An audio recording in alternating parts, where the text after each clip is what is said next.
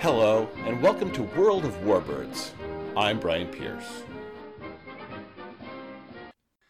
If you want to see the various aircraft described today, please check out the pictures on the World of Warbirds Facebook page. Growing up in rural Quebec, Canada, one chore that I sometimes had to do was to help my dad pile firewood. For the most part, this is a fairly simple task, not requiring a lot of thought. Bigger logs go to the bottom, smaller sticks further up, and try to stack the wood so that the pile rises straight and plumb and isn't unstable. This is easy when the sticks are straight. You can drop your pieces just about anywhere on the pile. However, when you get a gnarly twisted one, sometimes it seems that they won't go anywhere. Dad used to say, just put those ones aside for a bit, son. There's always a place for the strange ones. Later on, I thought that this statement was quite philosophical when thinking about different types of people. When I started learning about the P 39 era Airacobra, I remembered Dad's line again. What follows is the fascinating story of this ugly duckling aircraft that nobody wanted until it found its proper place and became not a swan, but lived up to its name, the Cobra, and became a prodigious killer of enemy aircraft. Design and Development Just before the Second World War, the Bell Aircraft Company was the new kid on the block in the aviation world.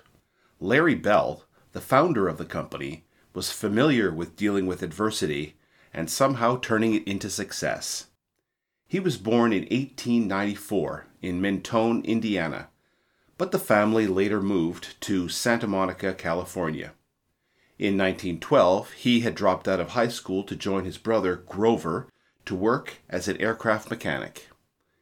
He suffered one of his first losses when Grover was killed in a plane crash, and Larry quit the industry, vowing to not return. However, he was later convinced to take a job at the Glenn L. Martin Company. Clearly, he was talented, and was Martin's shop foreman at the age of 20 and not long afterwards became the company's general manager and then vice president. He was clearly ambitious, not being satisfied to simply be an employee, he wanted to become Martin's business partner.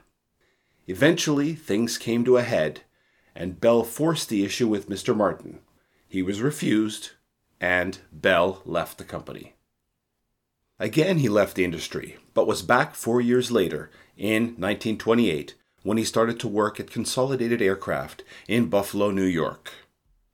Again, Bell advanced rapidly to become general manager, but it still wasn't enough. He wanted to have and run his own aviation company. However, there were already two major airplane companies in Buffalo, and he didn't think that there was place for a third. Opportunity arrived when Consolidated Aircraft decided to relocate to San Diego in 1935. Larry arranged to stay behind, take over the building, and finally form his own company, the Bell Aircraft Corporation. Their first design was a failure. The YFM 1 Airacuda was a strange looking, mid wing, twin engined bomber destroyer, with the engines being configured as pushers, meaning that the propeller was at the back behind the wing. This freed up the front of the engine nacelles to contain a gyro stabilized 37mm 1.46 inch M4 cannon and gunner to operate it. We will see shades of this theme again with the Airacobra. Anyway, the aircraft had many flaws and difficulties that were deemed too hefty to overcome, one of them being that the gunner, located at the front of the engine nacelle, would be potentially chopped up by the propeller behind him if he ever had to bail out. The program was cancelled and they only built 13 of them. However, Bell was still enamored with the M4 cannon. This gun, designed by John Browning and built by Colt, had been conceived primarily as an anti aircraft weapon. It had a muzzle velocity of 2,000 feet per second and could fire 150 high explosive or armor piercing shells per minute, which could penetrate one inch of armor plating at 500 yards. Its 30 round magazine could be fired by hand or by remote control through a solenoid. It seemed like a good idea to put in a high powered anti aircraft cannon in an aircraft meant to hunt other airplanes. Even one hit with this cannon seemed likely to bring down an opponent. Bell became obsessed with the idea. In 1937, his chance to make this idea a reality arrived with the United States Army Air Corps Circular Proposal X 609. It was looking for a single engine, high altitude interceptor. The new aircraft was to have at least 1,000 pounds of heavy armament, including a cannon.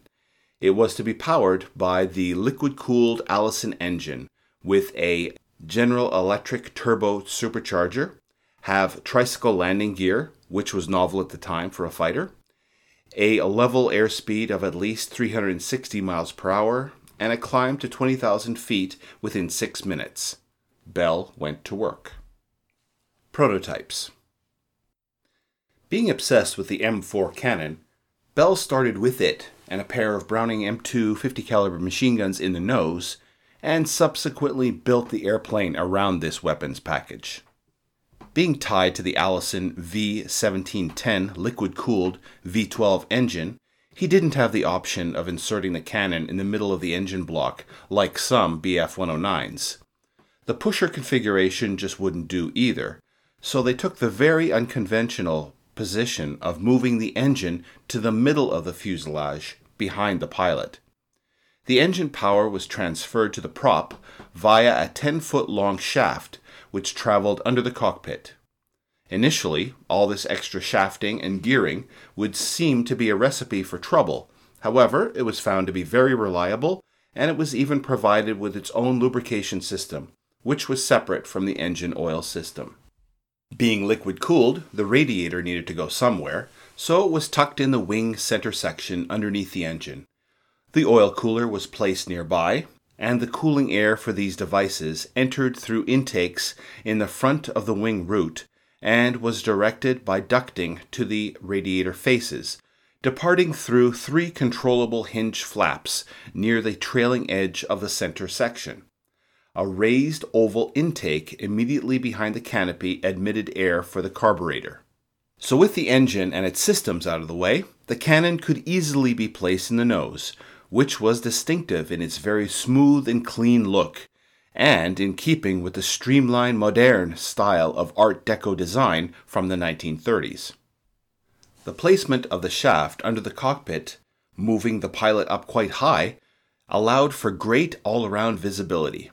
Speaking of the cockpit, it was also very distinct in having doors that opened like those of a car, and even had door windows that lowered like a car.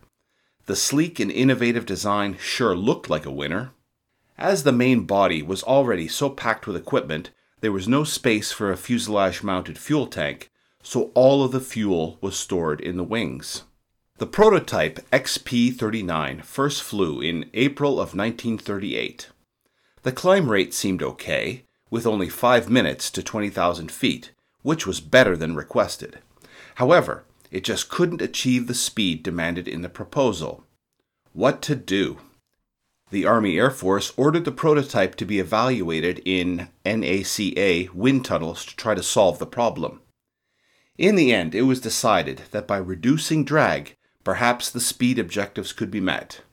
However, the airplane was already pretty clean, and there wasn't much left to smooth over, except the scoop for the turbocharger. In August 1939, a fateful decision was made to solve the speed problem they would remove the turbocharger in order to reduce the drag of its, of its associated air scoop, and just leave the supercharger. Although this would give the aircraft an increase of speed, it would also doom the aircraft to be unable to perform well above 12,000 feet. It was a solution that seemed similar to cutting off the head to cure a headache. To go back to the beginning, when I was talking about stacking firewood, Bell had built a plane that would have trouble finding its spot in the woodpile.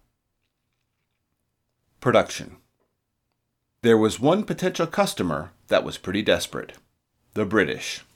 In 1940, the British Direct Purchase Commission was in the United States shopping for combat aircraft, and Bell wanted to get the contract. The Brits required a speed of 394 miles per hour at 14,000 feet. So far, the P 39 had only been able to make 371.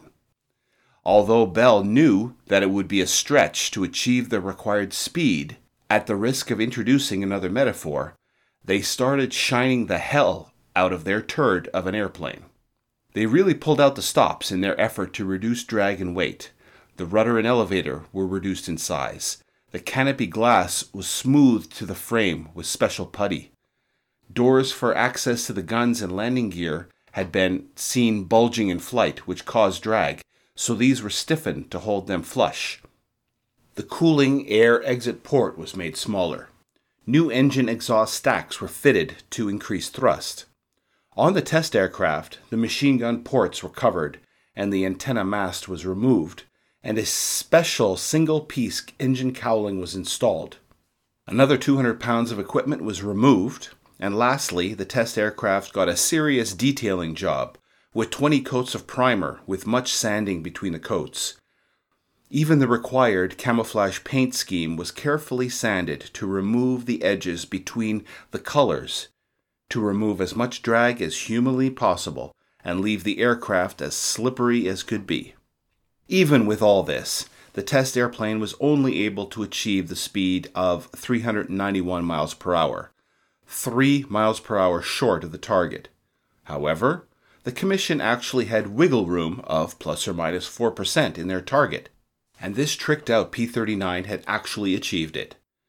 The Brits ordered 675 of them, however, asked that the nose weapons be changed to a 20mm Hispano Suiza cannon and two 50 cals, and adding four 303 inch Browning machine guns in the wings. This production run to the Brits was named Airacobra. France ordered 200 also, although they were out of the war before receiving any. Operational history.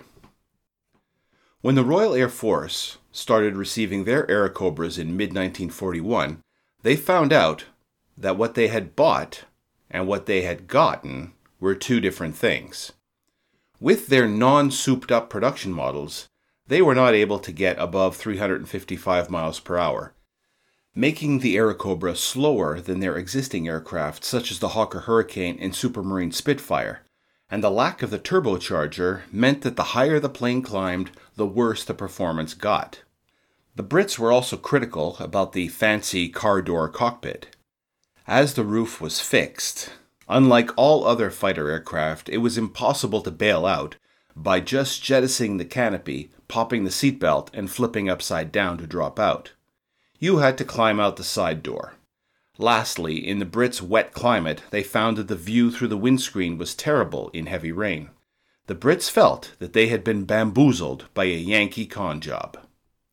Only one British squadron, number 601, County of London, was assigned to use the Airacobra in action. They were hoping for an upgrade from their Hawker Hurricanes, but they got the Airacobra instead. On the 9th of October, 1941, four Airacobras were sent to attack some enemy barges near Dunkirk. It would be the RAF's only operational use of the Airacobra, and within months the unit was happily re equipped with Spitfires. The Brits tried some experiments with one of their Airacobras, including the first successful landing of a tricycle wheeled aircraft on an aircraft carrier. But in the end, they just didn't want the Airacobra at all, including the ones that Bell was still building for them back in the States. Now, nobody wanted them, so the US government claimed them and sent them to the Pacific instead. They renamed them P 400, which seems like another marketing job. The 400 was supposed to refer to the advertised but never achieved top speed. In the Pacific, the P 400 performed well in ground attack, but were outclassed by the Japanese Zero and were restricted by poor range and the constant altitude deficiencies. Although P 400s claimed 80 Zeros shot down, they also lost about 80 P 400s, making a poor bargain. After a while, it became a joke in the Pacific that the P 400 was just a P 40 with a zero on its tail. Ouch, that hurts.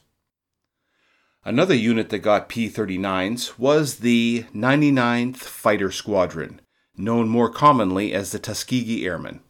Again, like the Brits, they might have thought that they were getting an upgrade from their old P 40 Warhawks. However, they too only flew the type for a few weeks before upgrading to P 47s and ultimately to their red tailed P 51 Mustangs.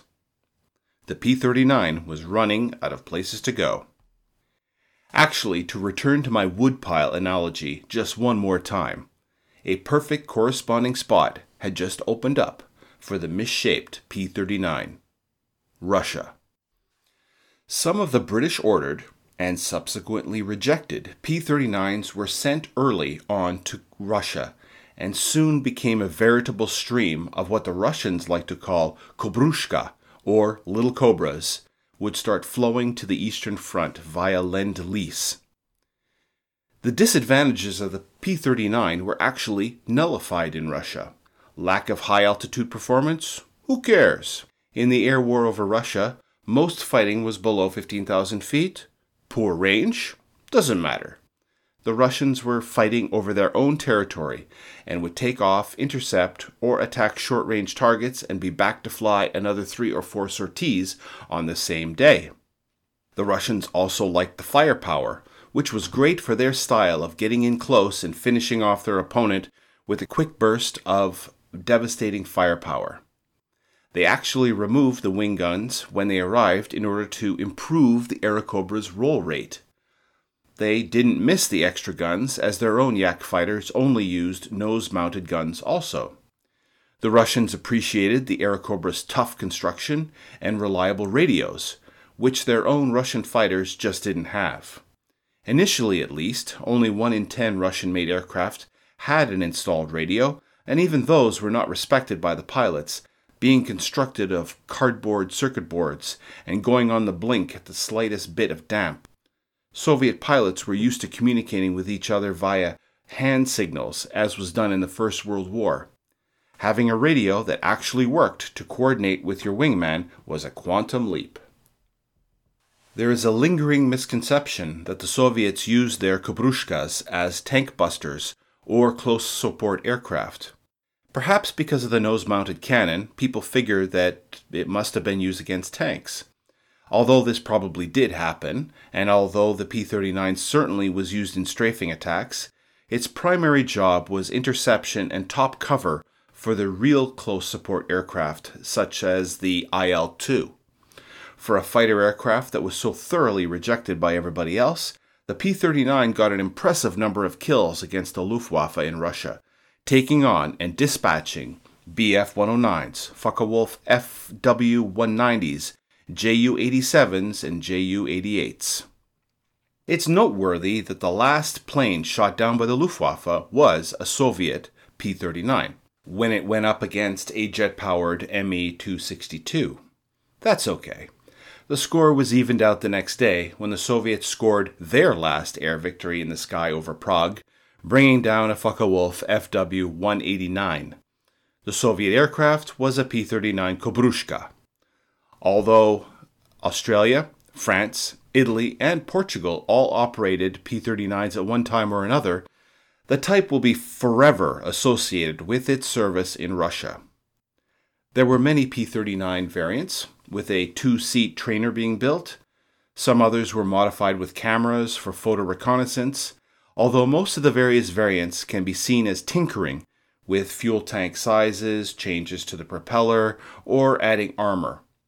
Major changes would have to wait for the offspring of the P 39, which was known as the P 63 King Cobra, which we will be looking at in the next episode.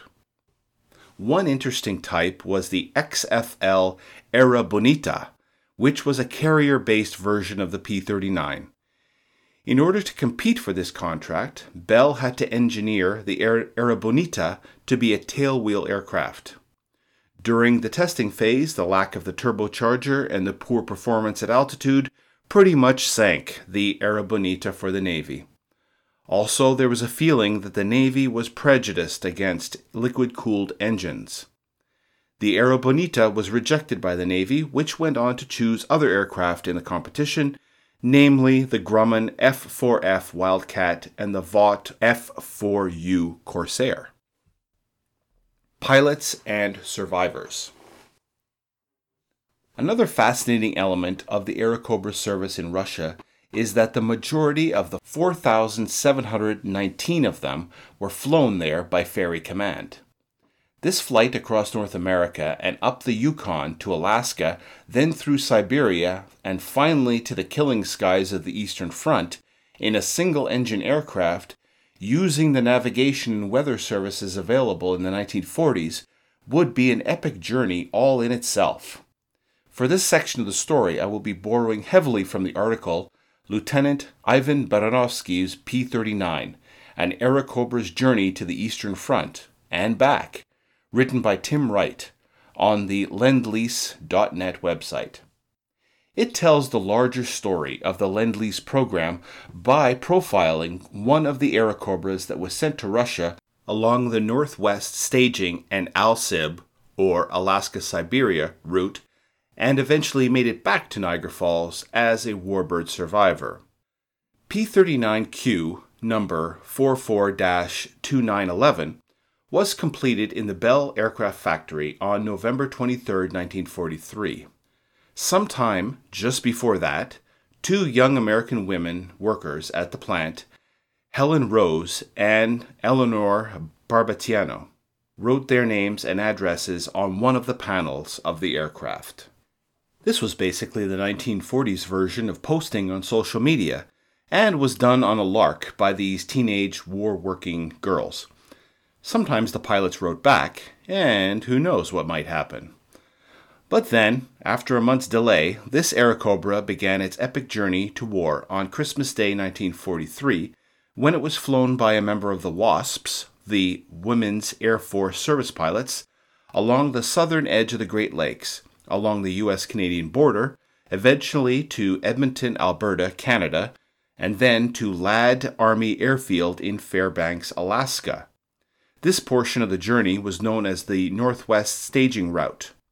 From Ladd Army Airfield, Soviet pilots would take over and fly across Siberia and bring the planes to war.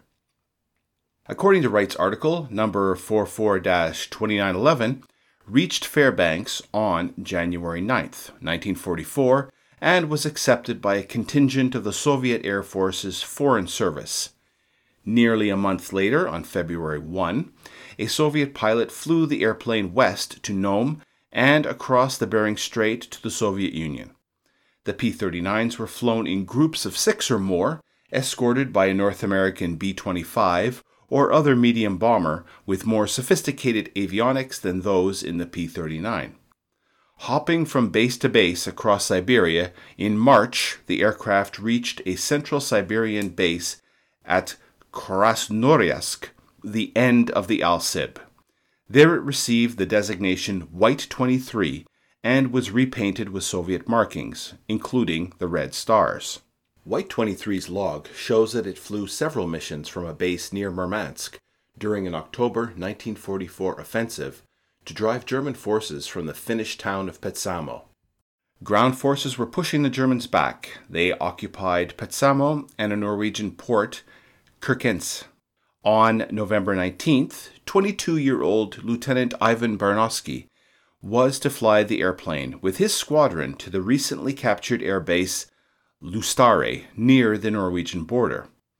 White 23 took off from the base near Murmansk, but did not make it to Luzari.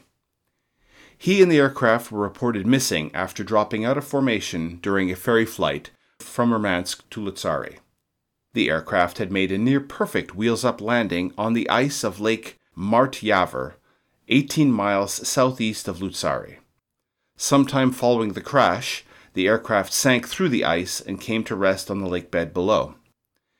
Decades later, a fisherman on the lake discovered the aircraft in July 2004. He had spotted the outline of an aircraft underwater. When the aircraft was recovered, it was found that the Allison engine had quit when two engine connecting rods failed and punched through the crankcase. Found within the plane were also the remains of Lieutenant Baranovsky. It is surmised that Baranovsky either died on impact or was knocked unconscious and drowned when his plane sank to the bottom. Also found on board were two of his medals the Glory Order Third Degree and Military Order of the Red Banner. His logbooks were there, and several tins of canned food that had been stashed in the ammunition bays. These tins had been canned in the United States and were also sent as part of the Lend Lease program. It also needs to be mentioned that the signatures of Miss Rose and Miss Barbatiano were also found, still legible, in the wreck after all those years underwater. Following a salvage and recovery effort, this aircraft, first known as serial number 44 2911, then known as White 23, was renamed Miss Lend Lease and is now on display at the Niagara Aerospace Museum in Buffalo, New York. She now represents the thousands of men and women who worked to build, ferry, and eventually fight with these aircraft via the Lend Lease program to Russia. There are many P 39 survivors on display around the world, and several airworthy examples in the United States, including Miss Connie at the Commemorative Air Force and Brooklyn Bum at Lewis Air Legends in San Antonio, Texas. Originally, this episode was going to tell the story of the P 63 King Cobra also. However, the episode was starting to get pretty bloated, so I'll tell the story of that warbird and the unbelievable story of Operation Pinball in the next one. You don't want to miss that one. I want to thank Tim Wright for his piece, Lieutenant Ivan Baranovsky's P 39 and Airacobra's Journey to the Eastern Front and Back, that can be found on the Lend Lease History and Peoples website. I'll be putting pictures of what we described today on the World of Warbirds Facebook page. If you get some joy out of listening, please consider supporting the podcast by making a modest donation via PayPal. My PayPal address is at WOWB17. That's at World of Warbirds 17, or if you want to remember it this way, at WowB17. You'll have my eternal gratitude.